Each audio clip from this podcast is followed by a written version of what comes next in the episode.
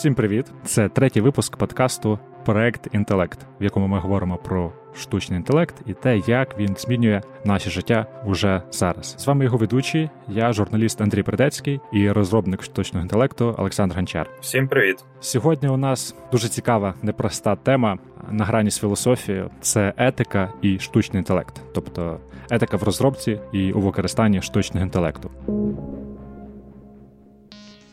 В чому проблема? В тому, що деякі алгоритми роблять не дуже хороші речі, або ж частіше е, допомагають людям робити не дуже хороші речі по відношенню до інших людей. В яких саме випадках так відбувається, що ці всі випадки об'єднує, в чому проблема, і що ми всі можемо зробити, щоб штучний інтелект був етичним? Про це сьогодні ми і поговоримо. Тому сьогодні треба пройтись по всім всім всім алгоритмам, які всі нам вже відомі, які ми всі використовуємо. Тобто це комп'ютерний зір, це розпізнавання написання текстів, це різні скоринги, це різні пропаганди, медіа і так далі. Думаю, давай почнемо з найпершого, з самого того, що кожного є в смартфоні, айфоні і так далі. Це комп'ютерний зір. Більше того, я думаю, що багато наших слухачів е, мешкають в Києві, і е, вони безпосередньо стикаються із системами розпізнавання облич, навіть про це не підозрюючи. Отже. Отже, що таке е, технологія розпізнавання облич? Її придумали давно, і, мабуть, коли її придумували, так як це часто буває із е, цифровими технологіями, не сильно задумувалися про те, до чого це все може прийти, і до яких е, не дуже хороших наслідків можна прийти. А що ж ми маємо зараз?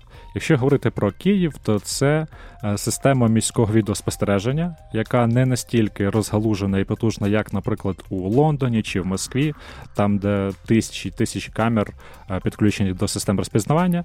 Тобто, що це означає, якщо ви не знаєте, це означає, що е, камери не просто пишуть відео, яке потім, якщо там щось трапиться, якийсь злочин, то копи переглянуть. Це означає, що ці камери розумні, тобто вони автоматично розпізнають об'єкти, як номерні таблички на автомобілях так і обличчя окремих людей, пішоходів, які просто йдуть по вулицям, в тому числі і вас, і порівнюють ці обличчя із обличчями із е, баз даних розшуку, зокрема МВС. Як мінімум, точно е, були випадки, коли це допомагало затримати злочинців, яких розшукується. Але в чому проблема в тому, що це є потужна всеосяжна система, яка по суті є такою системою авторизації біометричної ідентифікації, так про яку ви навіть не в курсі. Тобто, ви пересуваєтесь по місту, якісь люди можуть простежити з вашим маршрутом. Це створює, скажімо так, в корумпованій країні. Не дуже хороший простір для якихось зловживань. Коментує Владислав Мац, який останні три з половиною роки працює в сфері Deep Learning, та останній рік є тім-лідом команди розробників. Останні три з половиною роки я працюю в сфері Deep Learning. Останні роки я працюю тімлідом. Я закінчив е, школу аналізу даних Яндекса. Багато брав участь у олімпіадах різного рівня з програмування та математики. Був на фіналі чемпіонату світу серед студентів. Один з найвідоміших прикладів зловживання це розпізнавання облич та небезпека глобального спостереження. Наприклад, у деяких країнах, наприклад, у Китаї, зараз будується. Е, дуже великі мережі для масового нагляду за людьми, і при достатньо високій якості роботи алгоритмів можна за допомогою камер, встановлених у містах, е, розуміти майже постійно, де знаходиться кожна людина. Це таке собі втручання в особисте життя. У теорії це можна робити без комп'ютерного зору, просто за допомогою людей, які дивляться на камери, але це практично нереалізуємо. За допомогою алгоритмів можна одночасно обробляти обробляти мільйони і мільйони камер та отримувати обсяги інформації, які неможливі без них. Якщо ми так перенесемося в місце, де це все набуло якихось зовсім кошмарних і сюрреалістичних масштабів, то це е, навіть не місто, а цілий регіон у Китаї, називається Сінцян. Там проживають уйгури, це етнічна меншина, це історично там непрості стосунки. Були протести, були якісь намагання захистити автономність цього регіону. Відповідно, доходило до сутичок, і все це закінчилось тим, що Китай побудував там дуже потужну поліцейську державу. Такого режиму поліцейського, як у Синцяні, немає, мабуть, в жодному місці на планеті. Там дуже багато камер спостереження з розпізнаванням облич. Весь регіон поділений на мікрорайони. При переході з одного в інший люди показують свої біометричні дані. Все це називають по суті таким великим цифровим концтабором під відкритим небом. Нібито технологія нейтральна, так? Просто розпізнавання облич. І здавалось би, що може піти не так. Але це такий доволі поширений паттерн, коли технологію спочатку придумують, а негативні наслідки її використання бачать уже пізніше і намагаються виправити, або навіть і не намагаються виправити уже тоді, коли технологія багато кому могла нашкодити. У минулих випусках ми говорили багато про те, що штучний інтелект це по суті просто розпізнавання якихось об'єктів по пікселям. Тобто, якщо ми говоримо про розпізнавання облич, це по суті камери, які дивляться на пікселі і знаходять спочатку обличчя, а потім спробують якось матчити ці пікселі облич з камери з якимись базами даних, незважаючи на те, що там е, в Китаї, в Лондоні, Москві та в Києві це працює дуже і дуже добре. Виникають такі казуси, які не такі смішні, як здається. Кожен алгоритм працює рівно настільки, наскільки повні дані він отримав при навчанні. Тобто, якщо ти навчаєш алгоритм на фотографіях, наприклад, собак, так то котів він уже не вміє розпізнавати. Він вміє розпізнати тільки собак. До чого це може призвести? Це може призвести до того, що при неправильно підібраному датасеті алгоритм буде не дуже хорошо працювати з усіма людьми. При цьому хорошо працювати з певними групами населення. Зокрема, неодноразово були випадки, коли алгоритми розпізнавання облич проявляли себе в дії як расистські, тобто вони не дуже хорошо працювали із людьми з кольором шкір, відмінним від білого, зокрема в США. Із останніх цікавих кейсів читав я статтю на New York Times, як е, постраждав добропорядний громадянин Детройта, чолов'яга років 40, якого поліція затримала на очах у сусідів у його доньки. Що ж сталося? Хтось пограбував ювелірний магазин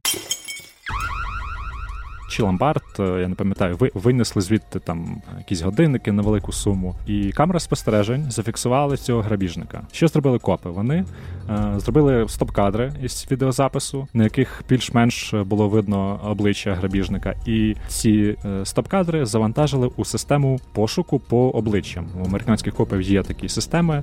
Зокрема, ось ця має доступ до облич, там здається, ледь не 50 мільйонів громадян. Відповідна система видала якихось людей. Е, громадян е, США, які найбільше схожі на того, хто був на кадрах. Ну і тут проблема не стільки в цій системі, як в копах, які ще неправильно нею скористались, тому що вона не дає стопроцентний меч, вона дає певну ймовірність, що з ймовірністю там 70% це ось цей чоловік, з ймовірністю 69% це ось цей. Вони просто взяли того, хто був найбільш схожий на думку системи, і приїхали його арештували. При тому, що ну це було неправильне використання. Насправді їм потрібно було там розібратися, де він був, опитати його і так далі. Ну, якийсь день чоловік провів у в'язниці, але можна сказати, що ще відбувся легким переляком.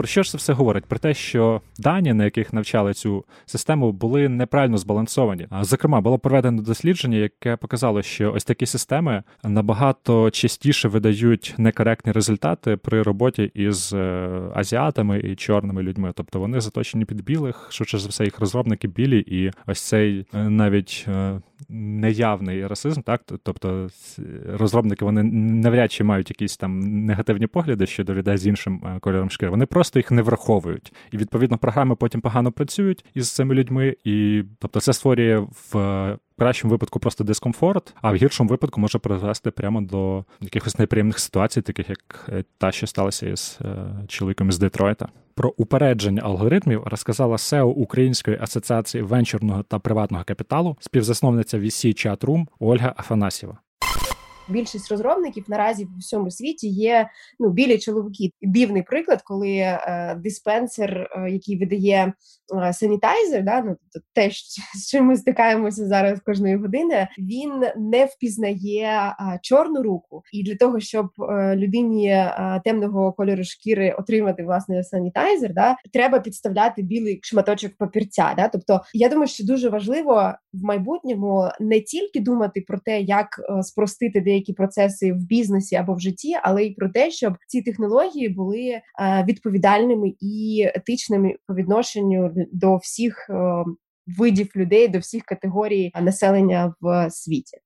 Ідея в тому, що я думаю, жодний розробник не робить е, цього by intention, він навмисно не робить алгоритм нечесним. А це виходить із того, що просто дані, які є, вони самі вказують алгоритми, що нечесно робити краще, що бути опередженим краще. Ось якщо ти показав алгоритму мільйон чоловіків та мільйон жінок, сказав: ось є 2 мільйони прикладів, і ось є які користі вони принесли компанії. І якщо чомусь вийде, що середня користь чоловіка сильно вища історично була ніж е, для жінки. Кількість грошей, яка які принесла компанія людина у найпростішому випадку, звичайно, алгоритм буде використовувати цю ознаку, і звичайно, ви будуть дивитися на неї при прийомі і оцінки людини далі. Я бачу е, рішення. Перш за все, у зміні самої ситуації, самих історичних даних, і на це потрібен час. Ніхто не робить алгоритми нечесними, тому що він так бажає,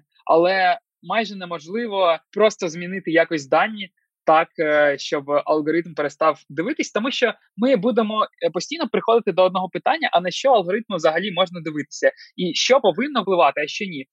Насправді ця проблема з е, поганим балансом у даних та тим, що якісь об'єкти менш розповсюджені в якомусь регіоні чи якійсь культурі вони мають набагато глибшу проблему. Наприклад, всі ці нейронні мережі вони ж можуть розпізнавати не лише там обличчя, вони можуть розпізнавати там столи, ложки, двері, тварин, машини і так далі. Якщо ми подумаємо про те, що як виглядає там типова машина в Каліфорнії, де працюють ці розробники, і типова машина чи якийсь драндулет десь у Африці чи Азії, чи просто транспорт, це зовсім інші речі. Навіть якщо говорити про такий простий приклад, як мило, у Каліфорнії люди частіше користуються рідким милом, і власне, коли збирали дата сет мила, люди фоткали свої рідкі мила у ванній кімнати. А якщо говорити про Африку чи про бідні країни Азії, та навіть де інде там у східній Європі, люди користуються звичайним таким е, милом, як цеглина, і нейронки просто не вміють це розпізнавати. І якщо говорити про статистику, то точність таких моделей, які зазвичай є близько 90% розпізнавання об'єктів, може падати до 70%, якщо ми говоримо про більш бідні країни, просто тому що об'єкти виглядають по-іншому. Якщо говорити про Україну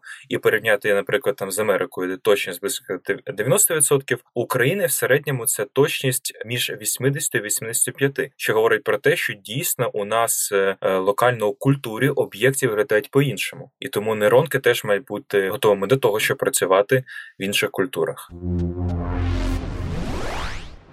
Якщо ми вже говоримо про якісь візуальну етику і алгоритм, який працює з комп'ютерним зором, я думаю, те, те про що більшість людей бачили та або чули в останні кілька років, це deepfakes. Це алгоритми, які можуть підміняти обличчя та підміняти поведінку у різних людей на фото і на відео. Андрій, розкажи трошки більше про це, які тут є проблеми. Я стежу за цією технологією останні, мабуть, три роки, з того часу, як вона вийшла так в маси, і дуже сильно вона еволюціонувала. Якщо три роки тому це було просто щось з маленькою роздільною здатністю, просто якісь обличчя, які схожі на обличчя людей, то зараз це просто хайрези, відео, яке прямо не відрізнити від реального. Це додаток Reface, який може прикрутити твоє обличчя там до будь-якої зірки, до кадрів із е, кіно. І, в принципі, для тих, хто про діпфейки не знає, деякі ці кадри можуть, в принципі, здатись і абсолютно правдивими. Чому проблема із етикою діпфейків? Ну, це очевидно. Це такий собі е, дуже прокачаний фотошоп, який працює з відео. Тут дуже легко можна щось фальсифікувати. Я пам'ятаю, коли з'являлися тільки діпфейки, було багато побоювань, що е, ось уже зараз швидко зроблять якісь діпфейки, які будуть дискредитувати політиків або імітувати там якихось політиків, щоб їх підставити. Наскільки я бачив, е, такого зараз не дуже багато, практично немає, але натомість є проблеми, наприклад, із такою штукою, як порноролики, тому що ну це інтернет. Тут все, що з'являється, зразу згідно з відомим правилом, з'являється порно з цим. Тобто з'явилися діпфейки, люди одразу почали прикручувати обличчя відомих людей, відомих е, акторок на якісь порноролики. І якщо, наприклад, такі платформи, як Pornhub, Oh my!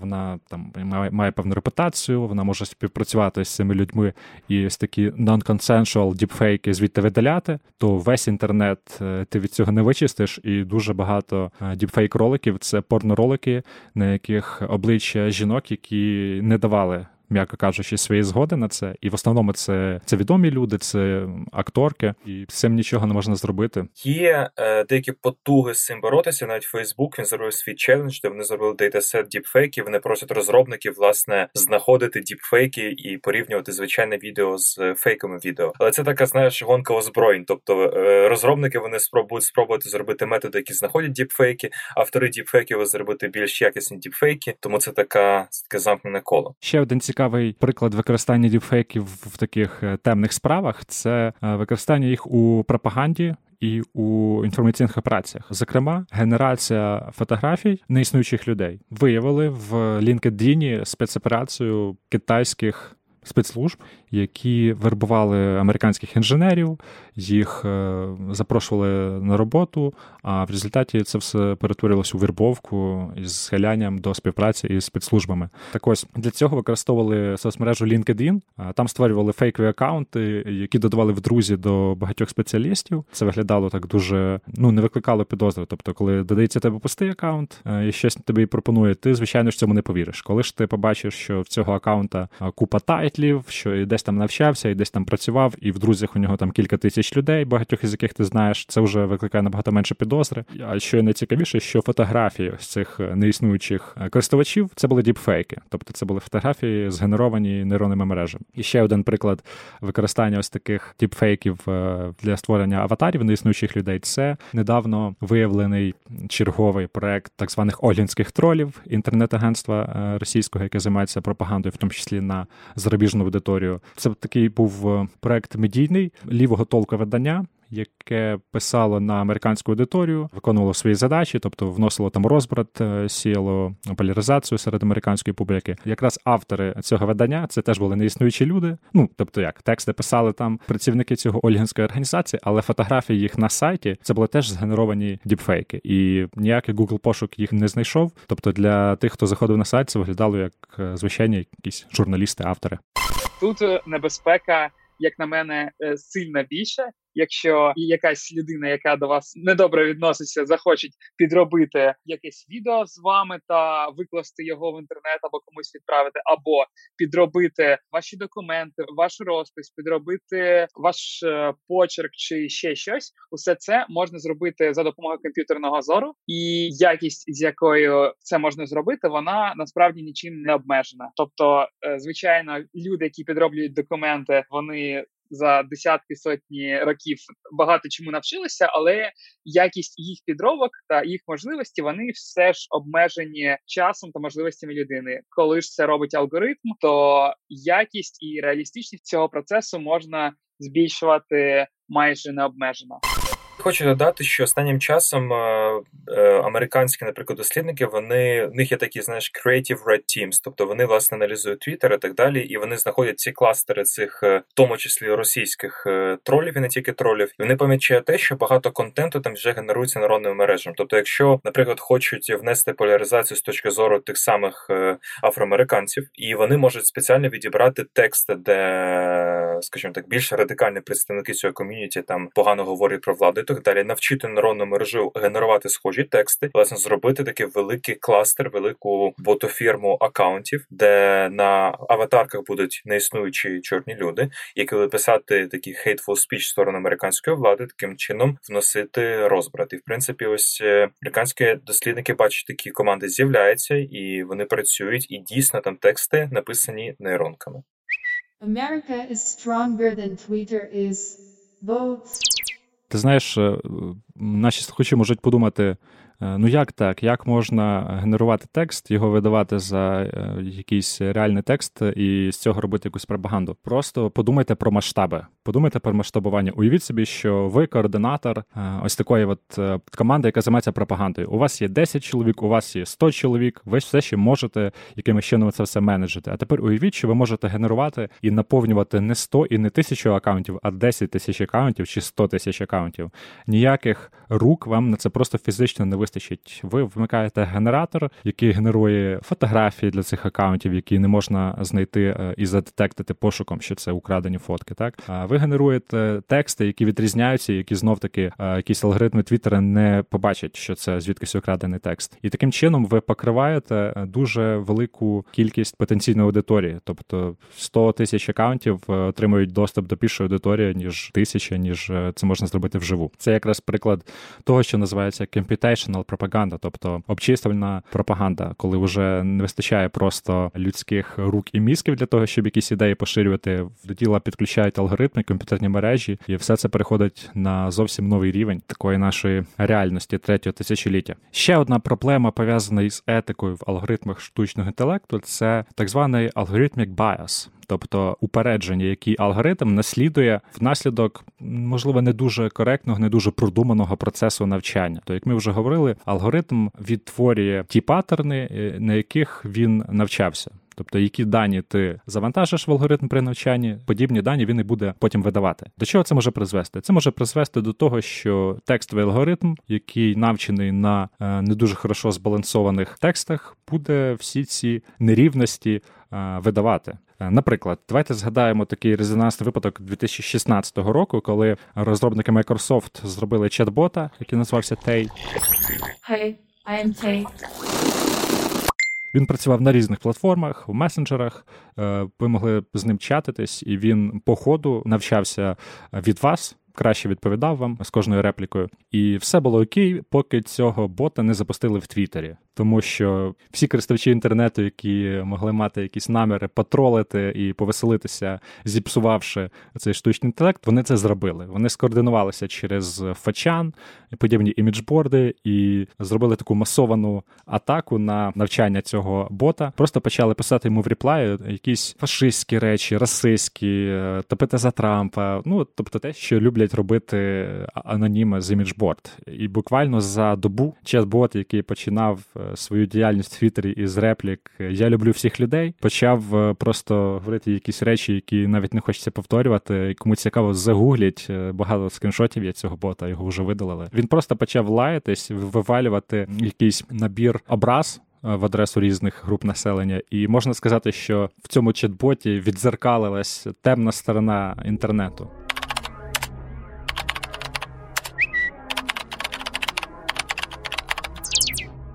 Справді, що говоримо про такий алгоритмічний bias, ми з ним зустрічаємося набагато частіше, ніж здається. Є багато систем бюрократичних, де є якийсь елемент е, скорингу. Тобто, наприклад, якщо ми йдемо брати кредит у банку чи іншої компанії, нас одним чи іншим чином оцінюють.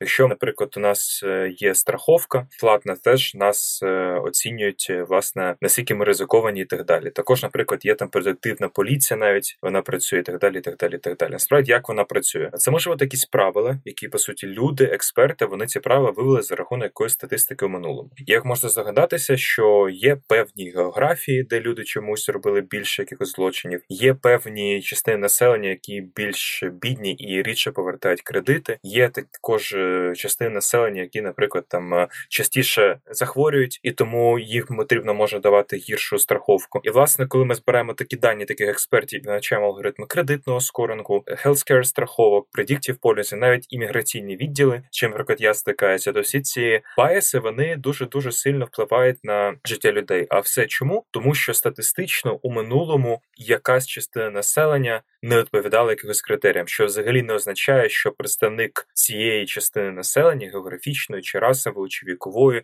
чи з точки зору грошей, прямо зараз не віддасть кредит, чи захворіє, чи зробить злочин. Аналогічна історія з Predictive Policing. Я читав, що це в експериментальному режимі працює в деяких штатах в США, так і ідея, нібито непогана. Ідея в тому, щоб правильно розподілити ресурси і направити патрульних в ті е, райони, де швидше за все відбудеться злочин. Але з того, що я читав, е, всі ці програми вперлися в якусь е, таку дуже просту модель, що патрульних просто направляли в бідні райони з чорним населенням, тому що там і раніше фіксувалось більше злочинів, і всі суперскладні програми зі штучним інтелектом працюють по суті не краще ніж умовний шериф чи дільничний поліцейський, який просто знає, де живуть ці неблагополучні люди, і інколи обходить їх там, щоб дивіться, у мене тут все під контролем. Якщо повернутися до таких, знаєш, основ, основ, основ, в принципі, всі ці проблеми, вони, скоріш за все, дуже старі. Насправді вони виникають у людей, тобто на себе всі ці баяси, е, що там алгоритми працюють не краще за шерифів, всі ці расистські і фашистські штучки. Ну, в принципі, ми ж мали б якось закодувати всі такі правила, закони, знання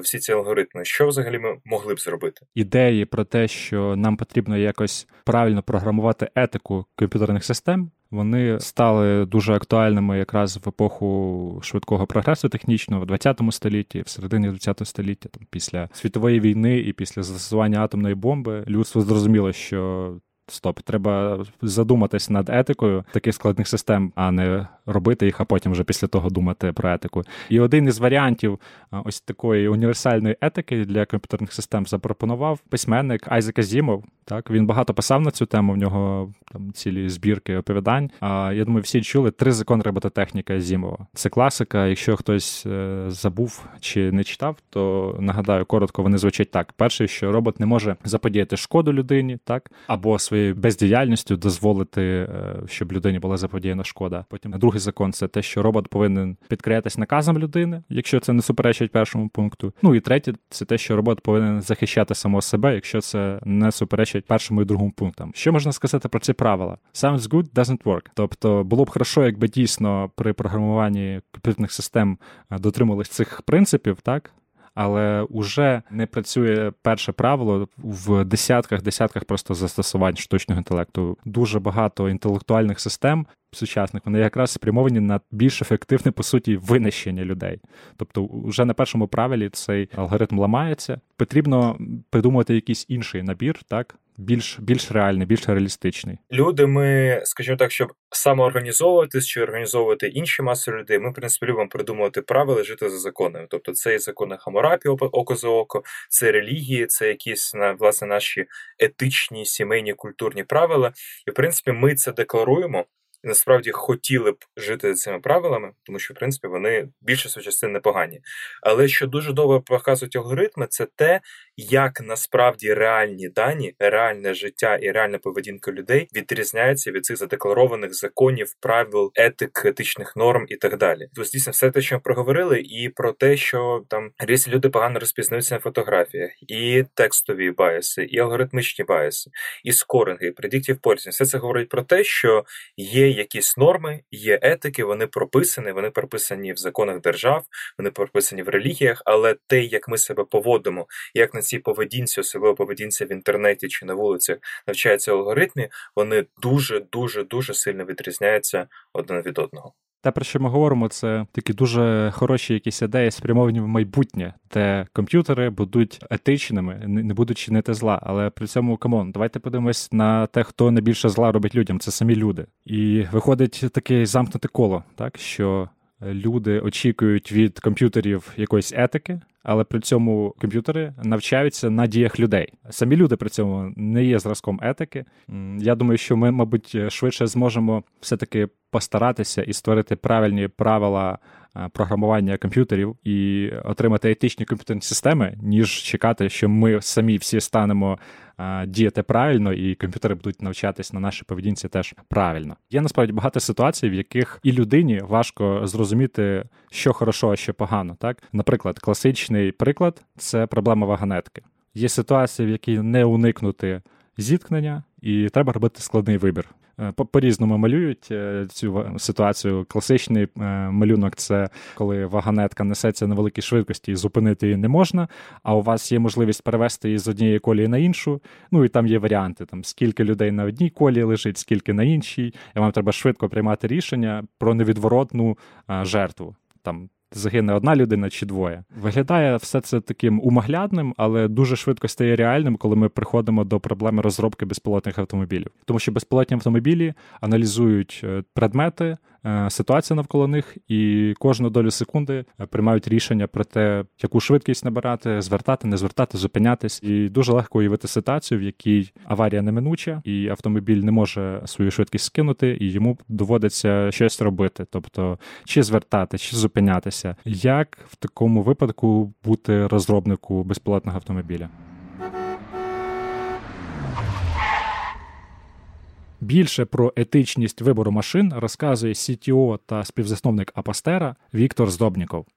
Як це реально відбувається? Тому що можна теоретизувати, можна там писати монографії з теорії прийняття рішень, а є індустрія, яка рухається певним чином і е, розвивається, і щось де-факто відбувається. Е, Наразі ця проблема вирішується просто тим, що у будь-якому автомобілі. Е, наразі у світі у будь-якому регіоні, де може їздити автономний автомобіль, е, відповідальність покладена на того, хто сидить за кермом, тобто водія, пілота, копайлота або як його не назви. Е, саме таке рішення, яке було прийнято, мабуть, роки 4-5 тому для декількох регіонів в світі. Першими це була, якщо не помиляюся, Каліфорнія і регіон біля Гьотербергу у Швеції. А потім такі регіони вони стали з'являтися. Тобто Китай дуже сильно тут ці програми підтримує. Тобто, щоб зробити це можливим і не робити конфлікту з законодавцем, е, водій завжди винен. Наразі ми ми розуміємо, що це завжди існувати не зможе, бо є ринок, і такі автомобілі, е, коли водій відповідає, але нічого не може робити, купувати не будуть. Йдеться мова про е, так званий рівень четвертий автоматизації. Тобто зараз якісь часткова система на рівні третьому. Це коли е, водій має перейняти керування, якщо якась загроза є, але взагалі якісь якихось випадках машина їде. Четвертий рівень це коли автомобіль е, повинен гарантувати певний час, коли керування передається до водія. Мало хто наразі їздить на конячці по дорозі. Це якось е, відбулося. Ми пересіли на автівки. Хоча спочатку автівки були Е, небезпечними, дорогими, ще щось купа проблем. Давайте уявимо, коли я як пасажир вже водія немає, і я як пішохід сприйму законодавство і технологічно. Автономні автомобілі насправді відповідь досить проста, коли рівень моєї небезпеки, будь я пасажир або пішохід, буде нижче за той рівень, який зараз можна сказати, набагато нижче. Тобто, коли ми отримаємо е, певну інфраструктуру, ще багато кроків треба зробити, і таке інше. Але коли ми отримаємо якийсь відсоток е, автономно пересуваючихся транспортних засобів на дорогах, то е, рівень небезпеки буде в в десятеро менше, або там на, на на, порядок, або на порядки менше. І це той момент, коли відбувається певний акцептанс. Є такі концепції про вікно сприйняття, тобто яке рухається якось, е, е, це вікно сприйняття е, постійно рухається в, бік того, що таки можна довіряти автоматичним автомобілям. Я поки поки кажу автоматичним автоматизації, але це все йде до автономних автомобілів. І насправді технологічно ми дуже близько до цього моменту, і дійсно дійсно є етичні питання, є законодавчі питання, але найбільший блок до цих законодавчих питань, до етичних питань це інфраструктурні питання. Кілька років тому в Німеччині Міністерство транспорту прийняло кілька універсальних правил для проектування безпілотних авто, тому що в Німеччині є автомотів е, компанії, які працюють над е, безпілотними авто. Перше правило це те, що краще пошкодити майно, ніж нанести шкоду людині. Е, друге, це те, що не можна класифікувати людей по будь-яким параметрам там розміру, віку і так далі. І третє, про те, що у випадку аварії відповідальність несе виробник автомобіля. Ось такі три універсальні правила, які позбавляють розробників необхідності думати, а кого ж збивати, якщо аварія е, невідворотна. І якщо ви думаєте, що це е, от ось так, от просто можна сформулювати буквально кількома правилами, я вам рекомендую пройти дуже цікавий тест від MIT. В Гуглі забити MIT Moral Machine. Там вам потрібно буде 10 чи більше разів прийняти рішення за безпілотну машину, збити людину чи врізатись в відбійник і врятувати там кількох людей, по цьому пожертвувавши собою, збити двох людей чи дитину. І з кожним наступним ходом е, це складніша і складніша дилема. Ви побачите, що насправді це дуже непросто е, програмувати таке рішення. І є ще такий нюанс, що навіть в різних культурах є різний підхід, тому що в MIT публікували е, результати коли багато не пам'ятаю там сотні тисяч людей пройшли цей тест, деякі закономірності залежали прямо від регіона. Наприклад, користувачі з Азії рідше рятували заможних пішоходів і молодих людей. Так, тобто там більше поваги до старших, і, і мабуть, е, в цілому Е, люди живуть не дуже багато, тому частіше асоціюють себе із бідними. Аналогічно, е, мешканці бідних країн набагато рідше вибрали варіант е, збити пішохода, навіть якщо він некоректно переходить дорогу, тому що ясно, що вони швидше себе асоціювали з пішоходом, а не з тим, хто за кермом некоректно переходити дорогу. Це там в країнах, що розвиваються, в принципі, нормально. Дуже класно сказав про те, що як взагалі потрібно розпізнавати людей так, щоб не було ніяких базів. Тобто, якщо ми говоримо, чи збивати пішохода чи ні, ми просто сказати, це людина, не багата, не бідна, не чоловік, не жінка, не немає різниці, яка стать колір шкіри, просто людина переходить дорогу. Для розробників є багато таких рекомендацій, і, наприклад, європейська GDPR Compliance General Data Protection Regulations, вони в принципі дають такі досить адекватні рекомендації, що потрібно робити розробникам та людям, які працюють з даними, щоб, по-перше, захистити людей та їх персональні дані, по-друге, робити етичні е, застосування штучного інтелекту та уникати ось таких ситуацій. І, наприклад, е, можна сказати там про банальні речі, як анонімізація даних даних. Тобто, якщо ми робимо якісь там штука, яка робить, наприклад, е, не знаю, медичну діагностику, як ми говорили в минулому подкасті, дійсно, то в цих даних не має бути там, е, наприклад, імен людей, щоб про це не має запам'ятовувати алгоритм. По-друге, якщо ми говоримо про такі речі, наприклад, якось е, автопілот чи кредитний скоринг, чи видача, наприклад, healthcare страховок, ми видаляти такі показники чи на ці шматки даних, де можуть з'являтися ці байси. Наприклад, коли ми вдаємо кредит, навіщо нам взагалі знати, де живе людина? Людини, якої вона статі чи віку. Що потрібно знати? Можливо, потрібно знати, яка є освіта, бо це можливо є важливим. Хоча дійсно можливо освіта, але ми, наприклад, без назви університету, щоб не робити bias, що хтось вчився в Стенфорді, а хтось там в Київському політехнічному інституті. Але, наприклад, вища освіта чи не вища освіта, це може бути важливим. Я думаю, що люди з банків е, могли би з тобою посперечатися. При скорінгу там дуже багато факторів враховується, і я думаю, знаєш, тут претензія не стільки до розробників алгоритмів, як в цілому до цієї індустрії. Так і є вона дійсно biased. Вона є biased. Це будь-хто скаже тобі, хто з цим працює, так що ну бідній людині не треба давати великий кредит, тому що конкретно з цією бідною людиною може не бути проблем. Але на великій вибірці, це ж саме так і працює, що в середньому це це має смисл. Тому знов таки ми повертаємось до того, що проблема не стільки в технологіях, як в стосунках між людьми. Окей, це все, скажімо так, для розробників.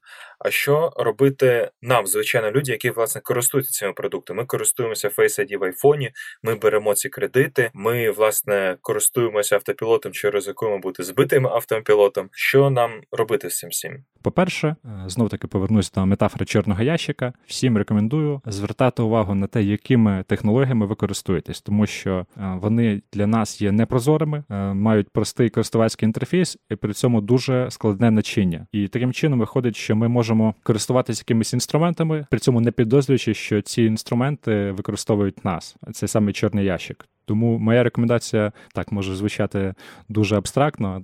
Відкривайте чорні ящики, заглядайте в них. Навіть те, про що ми сьогодні поговорили, так тобто розуміння того, звідки беруться якісь упередження в алгоритмах, це теж допоможе краще розуміти, чому, наприклад, е, вашого друга система не так хорошо розпізнає, як вас. Бережіть свої дані, бережіть своє обличчя. Це теж дані, це теж е, ваше майно. Ось і я думаю, тут е, простіше, звичайно, людям, які проживають на території ЄС тому що там вже діє GDPR, і вже сервіси не можуть просто так брати ваші дані для цього. А що ж, всім іншим, будьте в курсі, будьте готові до того, що на ваші дані йде полювання.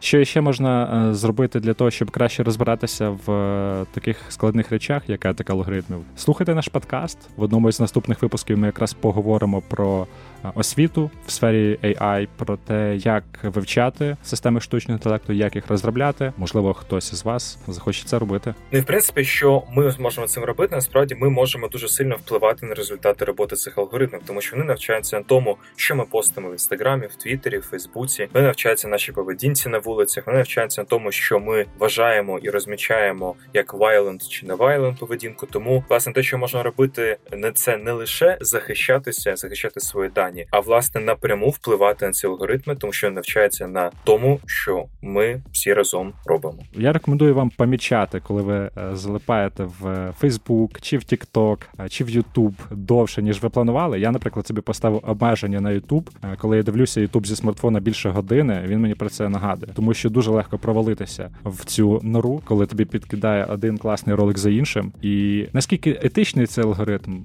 Ну інколи я сам не проти, інколи я сам хочу провалитися в неї. Але коли я бачу вже друге сповіщення, яке я відкладаю, я розумію, що я вже більше двох годин сиджу в ньому, то мабуть, все-таки пора його прикрити, присвятити час собі. Тому помічайте зі сторони, як алгоритми впливають на вас і на ваш час, і чи не переходить це межу, де не алгоритм працює на вас, а вже ви працюєте на алгоритм. На цій позитивній ноті будемо завершувати. До зустрічі в нових випусках. Бувайте! Ставте нам оцінки, залишайте коментарі, поділіться подкастом у своїх соцмережах. А також підписуйтесь на телеграм-канал Проект Інтелект за посиланням у описі до цього подкасту для додаткових матеріалів та звичайно ж обговорення. Почуємося наступного тижня. Проект інтелект виходить за підтримки та ініціативи команди RNTI на чолі з Сергієм Купрієнком.